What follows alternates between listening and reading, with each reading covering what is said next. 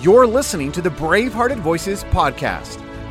In this podcast, we feature sermons that deeply stir us toward Jesus Christ and living fully for His glory. As you listen to this powerful collection of communicators from yesteryear, it is our desire that you be stirred to live a life fully given to Jesus Christ and discover a Christianity that actually works.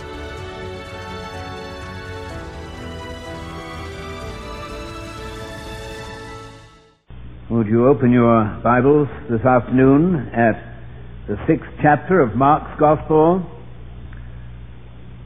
At this familiar parable, miracle rather, of the feeding of the 5,000. The only one, the only miracle of our Lord which is recorded in all four Gospels. Let me say that let me make a confession before I begin. This is the first time I have ever spoken at a baccalaureate service. In fact, uh, I wasn't so sure until yesterday what the word meant.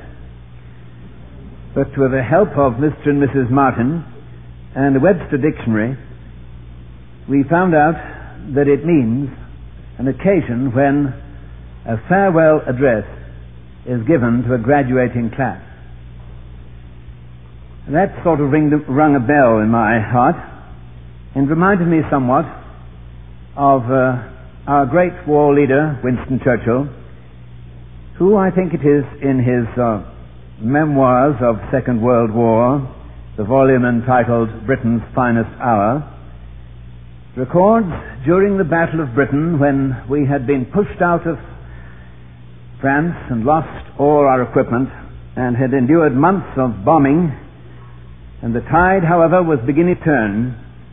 And Winston Churchill, in a remarkable speech, said in the course of it that I cannot promise you that this is the beginning of the end. But I do promise you it's the end of the beginning. And I look upon the baccalaureate service, I hope correctly, as the end of the beginning. And uh, if we define the word, the word end as being a goal or objective, I would regard the graduation service next week as the beginning of the end. And here we are now at the end of the beginning. And we are indeed introduced to a passage of Scripture here which is both the end of the beginning and the beginning of the end.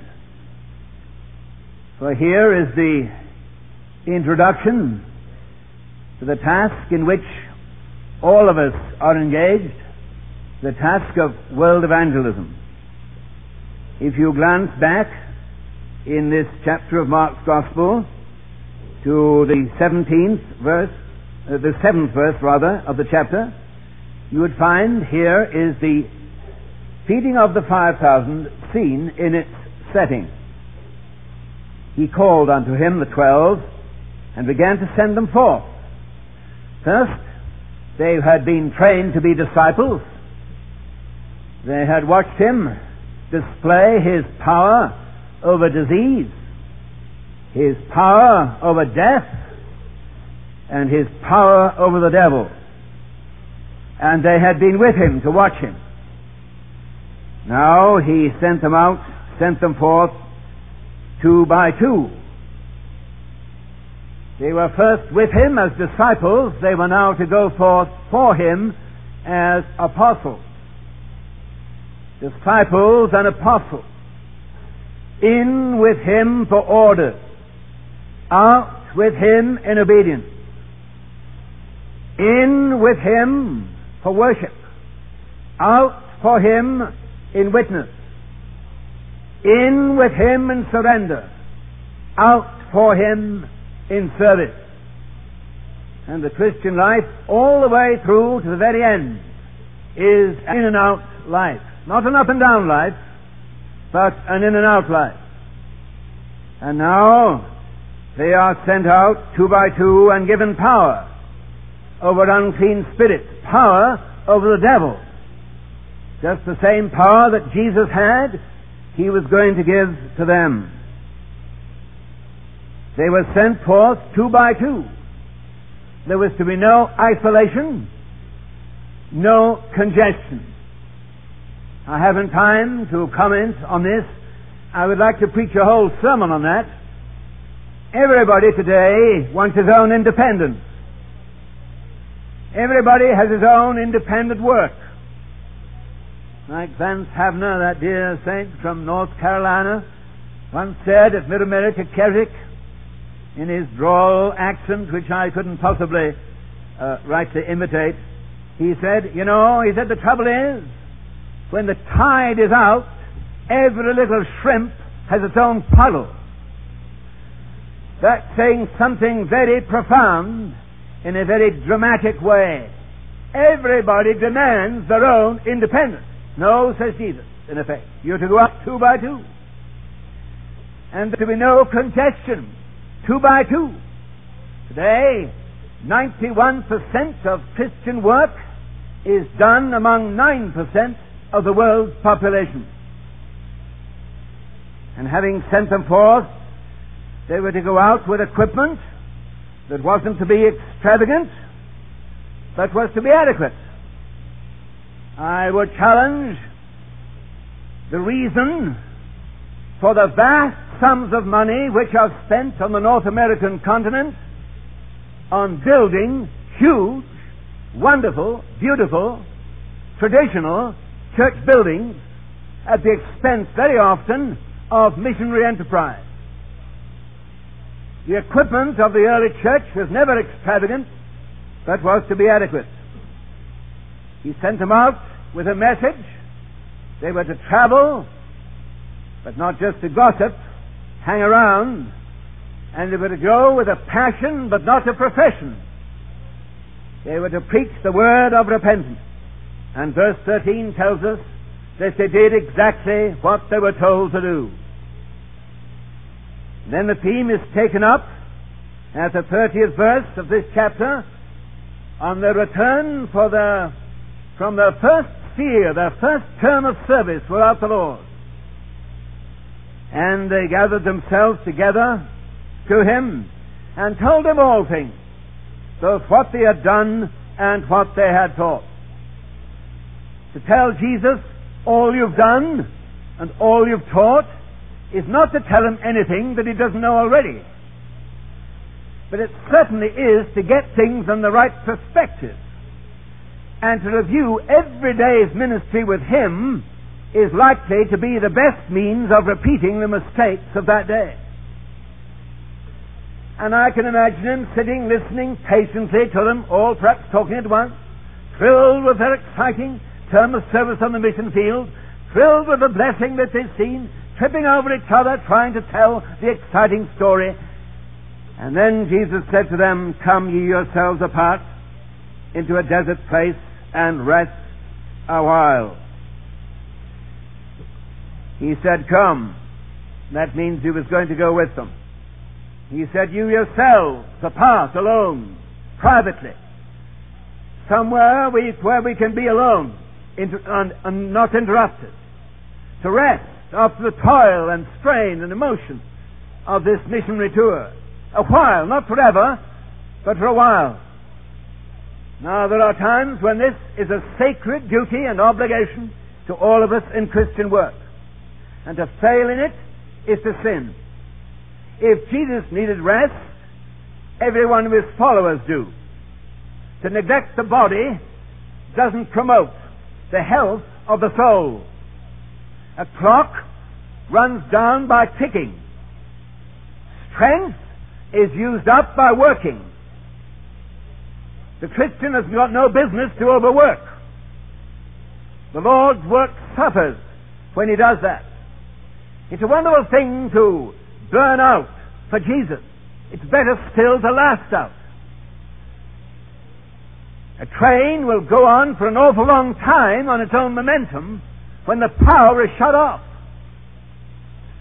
And if you're overworking in Christian life, that's exactly what's happening.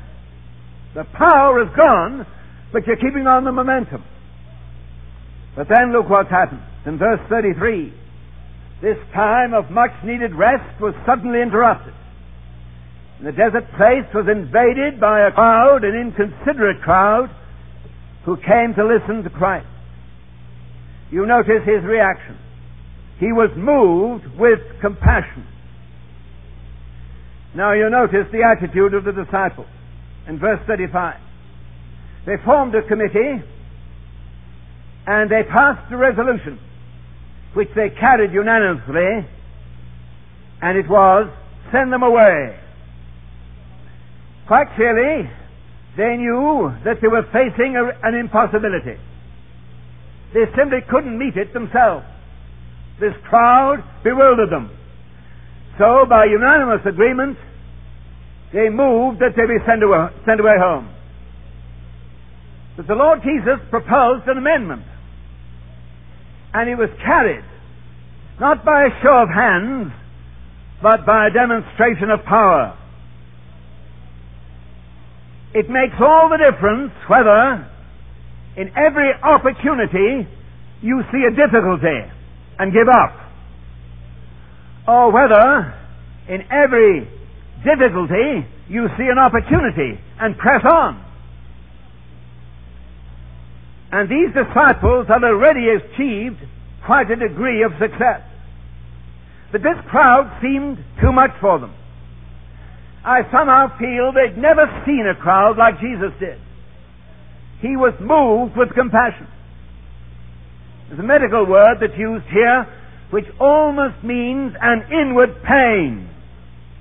As a a crowd as sheep without a shepherd. He was moved with compassion. Now these disciples hadn't learned to love. They were elated with their success with their experience, with the thrill of it, but now they face this multitude and they're overwhelmed. Then Jesus said to them, Give ye them to eat. Now, such a procedure had never occurred to any of them. And their only answer was to reckon up what it would take to feed such a crowd and to undertake to go and buy some food to go to somebody other than Christ and outside themselves. It was quite beyond them. Now here was brought face to face with something that is tremendously relevant today. How are we to meet the need of the crowd? I heard of a minister in the Church of England in the Midlands of our country who at midday every day went down from his parsonage to the bottom of the garden, across the railway bridge, and stood at the top of the bridge. And he saw a train coming every day at midday. And when it came, he threw his hat in the air and shouted, Hallelujah. After he'd been doing this about three or four weeks, his parishioners thought he was a little bit off, so they summoned the bishop, who came to see this extraordinary exhibition. And uh, when the bishop arrived, he stood and watched. Yes, sure enough, at 12 o'clock every day, that day, this minister went down the path, crossed the railway bridge, waited for the train, and when it came, he threw his hat in the air and said, Hallelujah! So the bishop said to him, Sir, you can't work in this diocese and behave like that. I can't have a madman here. Why do you do this? Well, my lord, he said, it's the only thing that goes through my parish without me having to push it.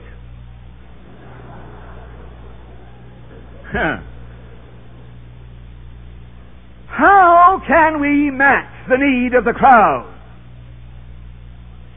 Our reaction is push, program, streamline, work, get something, think up a big idea, get plenty of people with plenty of money to back it, and then put the whole lot together, mix it up, sprinkle it with a little bit of prayer, and wait for the explosion. Push, push, push. Always doing something. What can we do? How can we meets the, reach the crowd.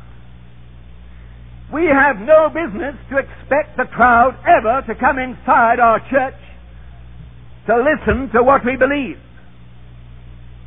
We've every reason, however, to expect the crowd to watch how we behave.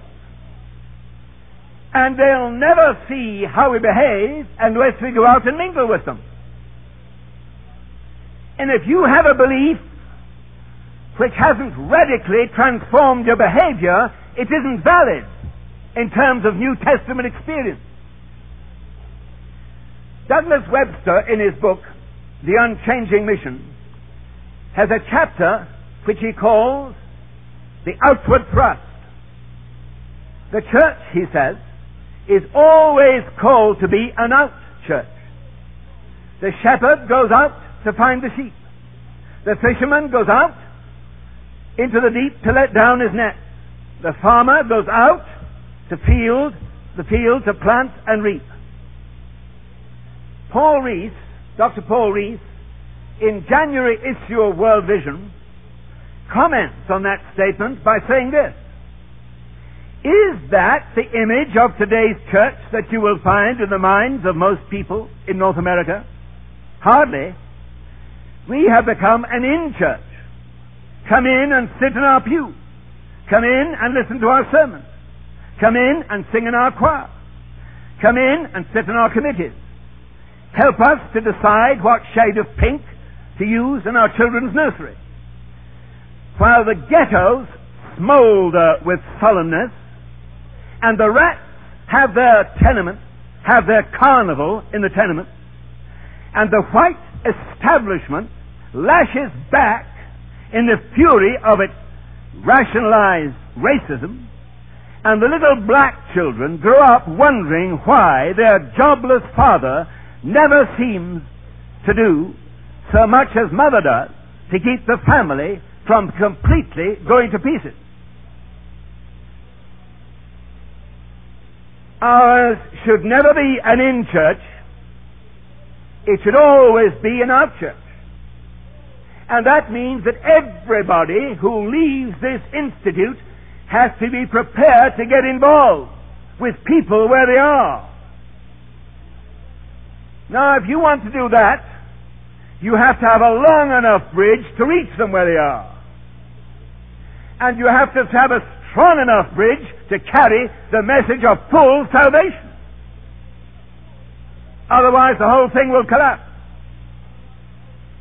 Non-involvement is never, of necessity, a sign of sanctity, a mark of bravery, or a proof of fidelity. And somehow, non-involvement is an echo of the voice of the priest and the Levite on the road to Jericho, who on their arrival home said, thank heaven I didn't get involved. And we've got to get involved with people right where they are. How are we going to do it? Well, some of us might buy some radio time. We might organize a committee or some procedure. Jesus says, Give ye them to eat.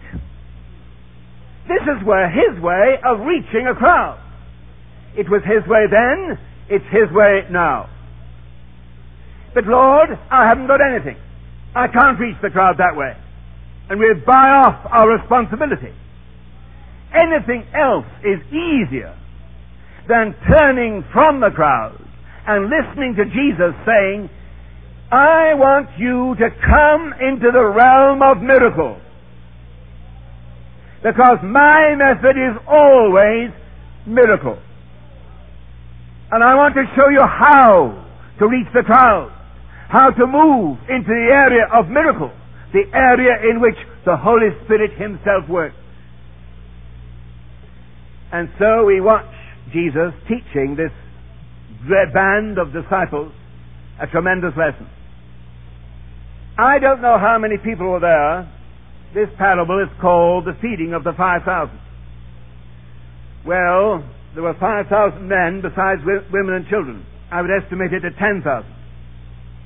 And he sat them down in ranks and proceeded to give them a lesson on his way to reach people. And you notice how he began. He set to work by using what they had. Five loaves and two fishes. First of all, he took them. Now that is of first and supreme importance. He works with what we have. But it must be all we have. Have we attempted to evade that basic principle of Christian life? And never really given to Jesus all? Perhaps we've never realized that to reach the crowd for Him, we must first of all let Him take over all of us. He's absolutely omnipotent, but He only reaches men through men. So does the devil. He only reaches men through men. And Jesus only reaches men through men. I read recently in the magazine Christianity Today the following statistics. This country, of course, is very fond of statistics. Some of them I would question as to how they get the information, but nevertheless, these made me feel very uncomfortable.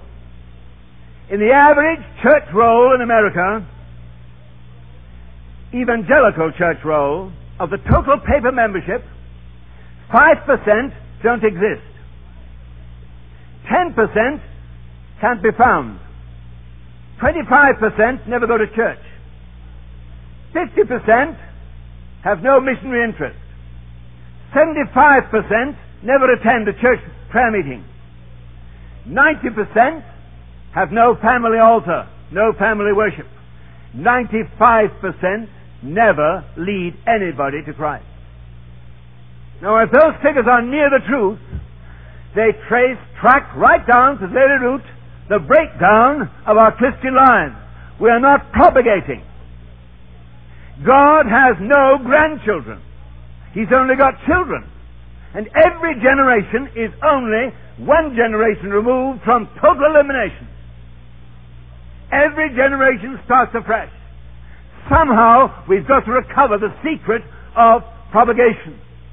And God has no hands but our hands. He has no feet but our feet. No heart but our heart to love with. No mind but our mind to plan through. No eyes but our eyes to see through. I'm not suggesting that God has uh, put himself in an embarrassing position by loving us so much to die for us and finding himself without power to do what he want, his love wants to do. He needs nobody. But he uses anybody who's prepared to give him everything. Let me repeat that. God needs none of us. But he deigns to use any of us who are prepared to meet him on his own terms and give him all we've got. He works with what we have. He took the load. He doesn't expect more than that, but he does expect that. The mathematics of our spiritual breakdown, time and time again, are our 99% Christianity. And as you leave PBI, and as uh, we go on in Christian life and Christian service, I tell you, my dear friends, this is an issue which Satan never, never leaves alone. He'll come back at us. He'll attack us on it. He'll strive to break down our, our yieldedness. He knows perfectly well how to cut the Holy Spirit out of business to make him non-operative, non-effective in the Christian life. Even years after Christian service has begun, years maybe on the mission field, he can come back at you with an overwhelming counterattack and put you on the shelf. This is an issue that is not settled once and for all. Jesus claims all we have. and of his kingdom there shall be no end. Ever increasing sovereignty over ever increasing areas of my life.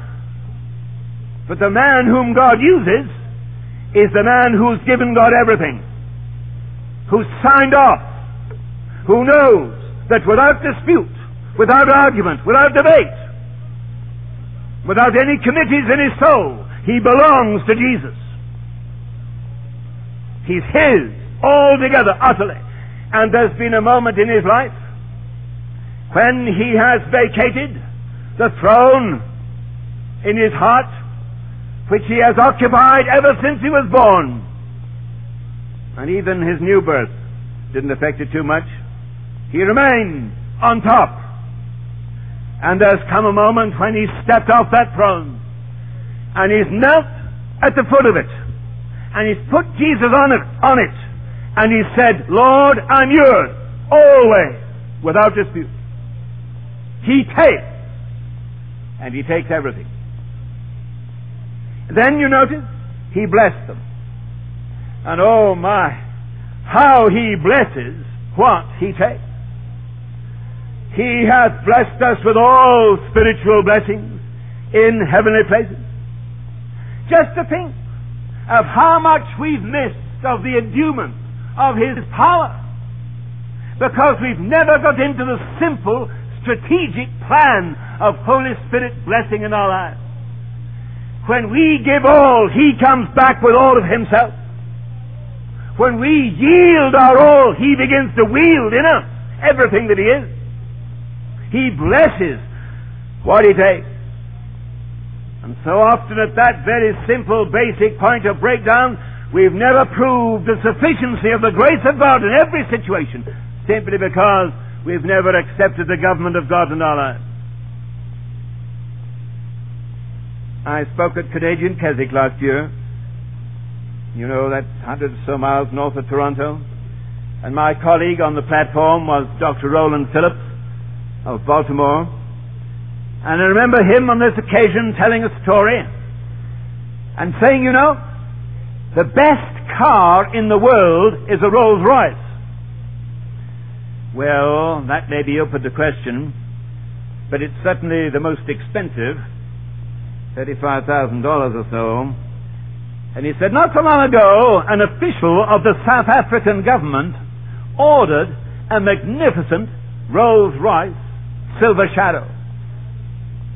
And after its arrival in Johannesburg, he had it for some months and he was so thrilled with this, this car, with its speed, with its acceleration, with its silence, with its strange sense of smoothness, that he went to his agent and said to him, Tell me, what exactly is the horsepower of this car? And the agent said, Sorry, I don't know. He said, You don't know? No, he said. Rolls Royce never tell us. They always refuse to tell us. Well, he said, find out. Well, he was a very important government official, so the agent thought he'd better find out. I'll try. So he sent a telegram to London, giving all the details of this magnificent car, its acceleration, its rate, its speed, its brake horsepower, its fuel capacity of the, of the cylinders. And after a lot more detail, he finished the wire and said, tell me, what exactly is the horsepower of this motor? The following day, he received a reply by cable. And it only had one word on it adequate. My friend, do you find Jesus adequate? As you go out to face the missionary situation and the world and the crowd, I tell you, you'll crash unless you have an adequate Savior and he's always adequate in the life of the man who's given him everything. He is adequate, has replaced my inadequacy and your inadequacy. And Jesus himself is always sufficient. He's guaranteed to be that. And therefore you will never be involved in any situation in the will of God for which Jesus himself is not adequate. He took, and then he blessed. And how he blesses what he takes. But uh, will you notice the next word? He broke the loaf. And all of what Jesus takes, he breaks. Uncrushed grain is never bread. It's got to be crushed fine. Unbroken men can never be bread in his hand to feed a crowd. So this is the thing which he does to his people. Simply because he did it to himself. You remember the Last Supper? He took bread and broke it and gave to his disciples and said, Take, eat, this is my body, which is broken for you. As the living Father hath sent me, and I live by the Father, so he that eateth me shall live by me. And so in blessing us, he then breaks us. What would you say is the one thing that distinguishes a Christian from anybody else? Not his zeal, not his charity, not even his sincerity or his wisdom. Other people may have all of these things. But there's one thing that marks out the genuine Christian from everybody. It's this, a complete absence of self-confidence. He's come to the end of his rope. He's moved off the level of trust in himself and he's exchanged it for a trust, a confidence in a mighty God. And that God has broken him in order that he might lean entirely upon the Lord Jesus. I believe that God has one purpose for everybody at this meeting today. And I believe that that purpose is to make us like Himself. Like Jesus. Everything is subsidiary to that. And you know how He does it? Usually He does it by enlargement through pressure. Do you know what I mean by that? You put three men in a burning fiery furnace, that pressure, most of us would want to get out quick. But in that furnace they meet one like unto the Son of God. That's enlargement. And, my dear friend, at this, the beginning of the end, the beginning of Christ's goal with your life, I would say to you that you're just starting as I am. I'm only in the kindergarten myself, of learning that God wants me to make me like Jesus and He'll put me through me anything. Allow me to go through any experience, no matter how devastating, if only it can accomplish that. He'll break you that He might make you. And an unbroken man can never be a witness to the crowd. Tell me as you leave school, I think I know enough about college life school life. I wonder how many of you would stand up if I asked you, do you resent the disciplines of Prairie Bible Institute? Call them square? Don't like all the rules? It's a lot of nonsense, you said. It's been hard to live with. Now you just get out, you're making it. Whew. Glad to be free. From these annoying restrictions. Oh, these awful rules. Hmm. You're quite sure your rebellion is not against the rules, but against the Lord? Quite sure? Personally, if I may say so, I thank God for a, an institute that is found these days with standards that are maintained. There aren't many, but I'm glad the PBI is one. That doesn't mean I'm a square, or I'm not with it. But I'll tell you what it does mean. If you don't learn discipline at school, you will be a missionary casualty in six months. I was in a situation 15 months ago in the country of Thailand at a missionary conference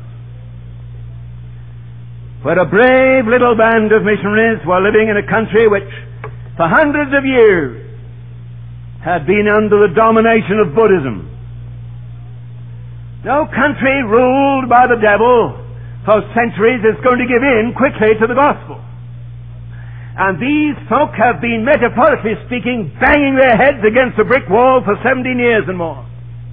And it's been really tough with little, little fruit. And in that situation, oh, how easy it is to crack, to give in, to give up, to return home. And I want to say to you publicly today that two of the people there who were the most loyal, devoted, Christ-like, Man and woman that I had met for a long time, both of them were graduates of Prairie Bible Institute. And I believe they were standing their ground against this tremendous pressure of the devil in Thailand because they learned to accept discipline before they started out. God had broken them. And if there's anybody going out from this school without being really broken, the Lord bless you. And the Lord break you now from every bit of self-confidence in order that He may give you utter Christ confidence.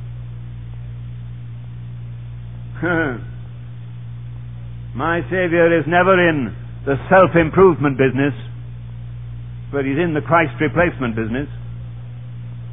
And if only I would get out of the way and make room for Him, He'll come in and flood my life.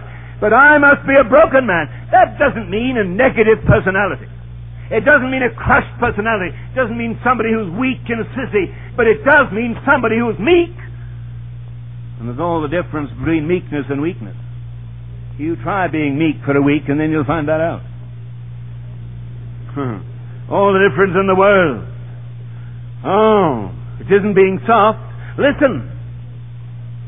You are never to be a stumbling block in the way to other people finding Christ. You are to be a stepping stone. And stepping stones have to be walked on. And we're to be a stepping stone of the bridge that leads to this generation that's tired of traditional Christianity. And if you are going to be a stepping stone, you've got to be prepared to be walked on.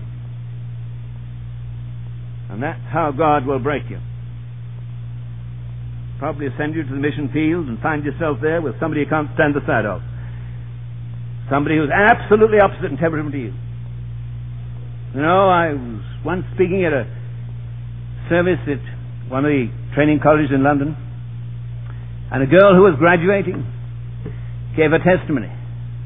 She'd been at the college for three years, and for the past two years, she'd been, she'd had as a roommate somebody who hated the window open. She loved the window open. She couldn't stand stuffiness. Her roommate couldn't stand fresh air. And the two of them, between them, they built up such a kind of tension of the whole situation that they nearly got out of school altogether and couldn't stand it. They wrestled with this privately without telling each other. Then one day, one of them had the good sense to go to the principal and weep her heart out about it. Fancy that, just over a closing window. Ah, but then when they took it to the Lord, uh, the matter was settled. I think the answer was open the window part time. the rest of the time it being shut. it's just learning to live with somebody you don't like. But they have to be broken. And that means walking in the light and living in the light and day by day being honest and open with, with one another, and above all, with the Lord Jesus. He takes, and uh, He blesses what He takes, and then He breaks. Oh my, as I think of all of you going out, I don't know what that may mean for you, but I just pray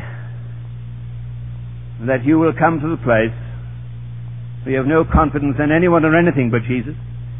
And you will never glory in the flesh or in yourself, but in the Lord. and you'll be broken down enough for Christ to use you. A man called me in Chicago during my pastorate at Moody Church. He was the chairman of a church board.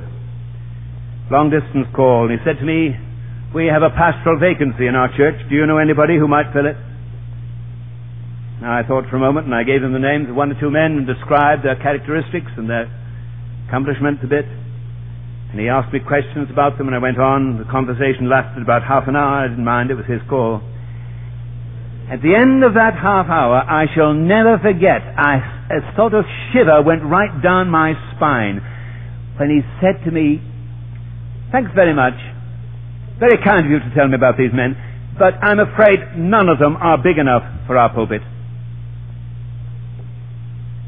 I hope he didn't think I was rude, but I couldn't resist saying to him, Sir, are you quite sure that you don't mean they're not small enough? See? God reduces a man to a minimum in order that through him he might do the maximum. That's a divine principle that God never makes any exception to. Some of us, God forgive us, have got too big for him to use, too self-important, too proud. And God has to break us all over again. But next and final word, you notice? He took them, everything. He blessed them. Oh, blessed them how tremendously. And then he broke them. And then he gave them. He gave them. He gave them to the disciples to set before them, and did it all eat and were filled. Every need was met, every appetite was satisfied, and every disciple had a basket over to remind him of that day. My friend, every taken Christian must be broken and if he's broken, then he's given out of the hand of God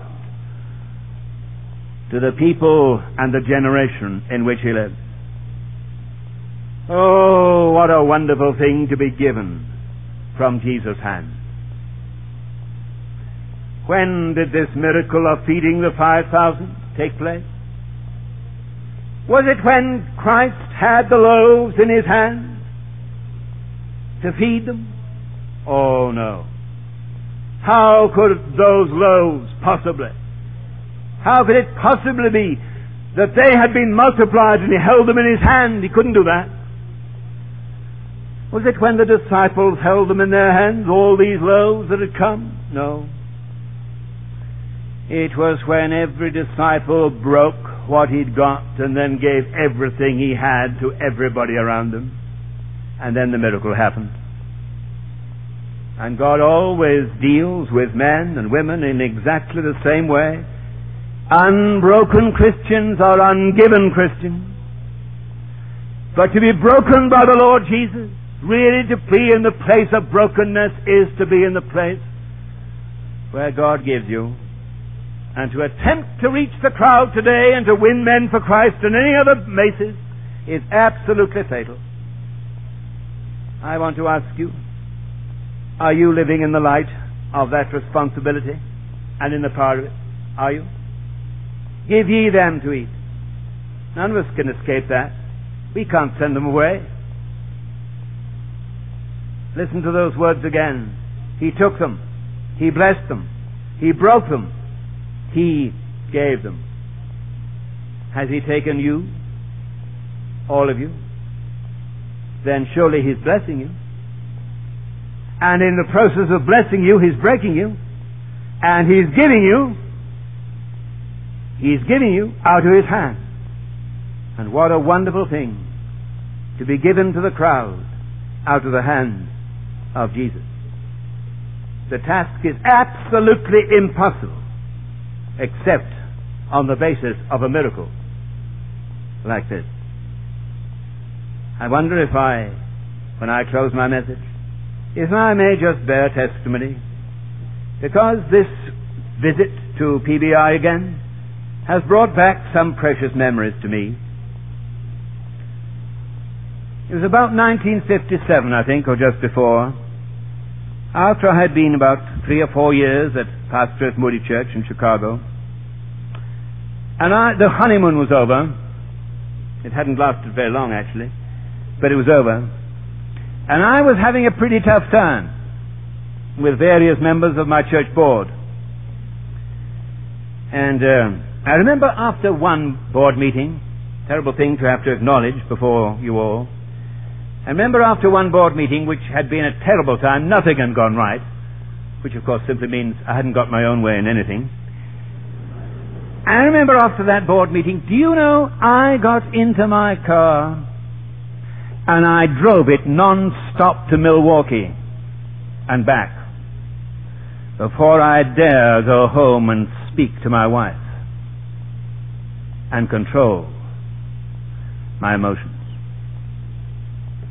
And I was a defeated man. And I was saying to the Lord, Lord, why did you send me 4,000 miles across the ocean to deal with difficult people like this? I want to get on with the job. What can I do? I can only resign. And uh, I had the letter, if not on paper, certainly ready in my mind. And it was a hot one, believe me. We had, about a week later, our Mid America Keswick Convention. And one of our speakers that year was Dr. Maxwell. I hadn't met him until then. And he was addressing a ministers' meeting. There would be about 200 ministers there, and I was chairman. And I introduced Dr. Maxwell to speak to these ministers. He didn't know me. I didn't know him. And he began to speak, and in the course of his message, he said, Some of you men get into pastorates and into missionary work, and then you find yourself facing tough situations, difficult people, and you threaten in your own mind to resign. By this time, I was wishing to be out of the chair and in the back row, but I knew that Dr. Maxwell hadn't been speaking to me, but God had got me in a corner. And if God was interested in the other 199, it seemed to me that he was supremely concerned at that moment with me. And uh, Dr. Maxwell went on to say, I wonder when you will realize that all these situations and difficult people and things that make you get resentful and things that make you want to resign are the nails that Jesus is using to drive you to the cross.